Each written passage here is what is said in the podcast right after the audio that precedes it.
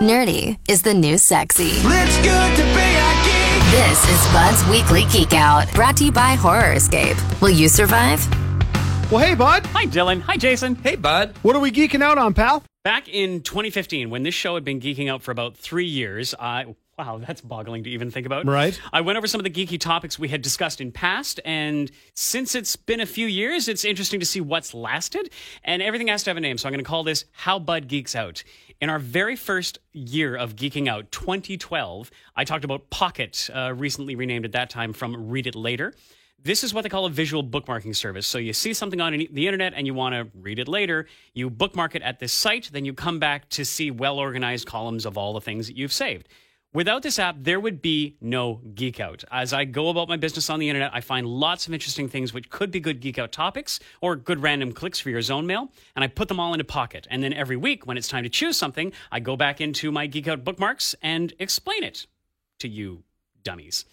Um, He's only talking to me. yeah, fair enough. In 2014, having probably tried five or 10 years of different remote access software, and this is to control, say, my home computer from my work computer, Chrome Remote Desktop appeared and ticked all of the boxes, most importantly, the free box. Even though I Firefox, if I need to access into the computer I use, I just pop open Chrome Remote Desktop and then boom, it's like I'm sitting in front of another computer. Plus, it's really funny to see other people react when the computer is doing stuff by itself. Also in 2014, I geeked out about the website and an app called A Soft Murmur, which lets you run any combination of these background sounds like rain, thunder, wind, fire, birds, that kind of thing. I use it to fall asleep to. I use it to knock my kid out when it's her bedtime. And I use it when I need to seriously get focused into coding or video editing, that kind of thing. In 2016, I backed a crowdfunding campaign for Whitebook Pro, which is basically a whiteboard in a book. This is Right, I remember that. Right, yeah, this is a small book of coded paper and erasable markers. So this satisfies both my want of tactile input with pen and paper, and then also my love of Earth with with its reusableness. And I take this to meetings, and it then doesn't look like I'm playing Angry Birds or something on my phone because I'm actually taking notes. And last August, I backed Trogdor the board game and proved to y'all that there were still a lot of Homestar Runner and Strongbad fans among our zoners.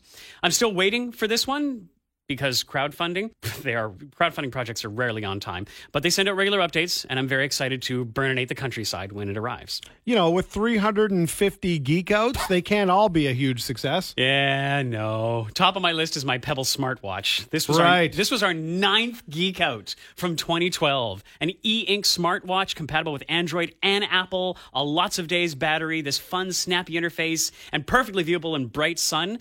I got the Pebble Time, its upgrade in 2015, had the colored screen, a microphone for voice replies, fully rebuilt interface. I loved it. It was the bomb. And then Fitbit bought the company and shuttered the brand at the end of the following year. Yeah, and we were right on the cusp of that because you were so excited about it. So we bought a bunch of them, gave them away, and literally the next day they're like, this company doesn't exist anymore. I was really hoping you wouldn't have brought that up. And yes, that's exactly what happened.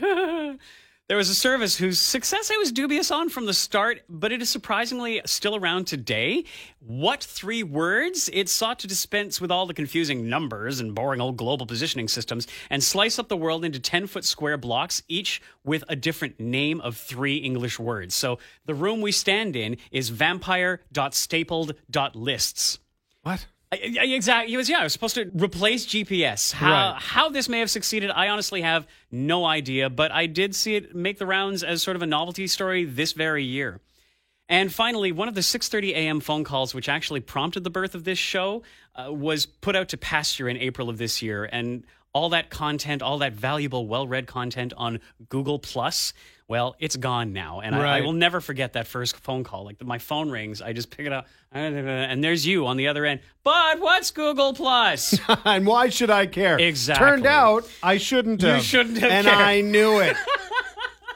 You're gonna say that about everything. I do. I hedge my bets. Oh boy. Well, anyway, this is a big thank you for listening to Bud's Weekly Geek Out and listening to and learning about all the things that are geeky with us. Should you ever have a suggestion or a comment or a correction or maybe want to consider reviewing your geeky product or service with me, I'm Bud at the Zone.fm. And thank you to you, man, because it's, it's a fantastic feature and we look forward to it every week. My favorite part of the week, definitely. Awesome, man. Thanks so much, bud. Thanks, bud. Bye. Bud's Weekly Geek Out, Sometimes you know it's brought to you by Horror Escape. Will you survive? Listen every Wednesday on the Morning Zone for more news from the world of techie type stuff.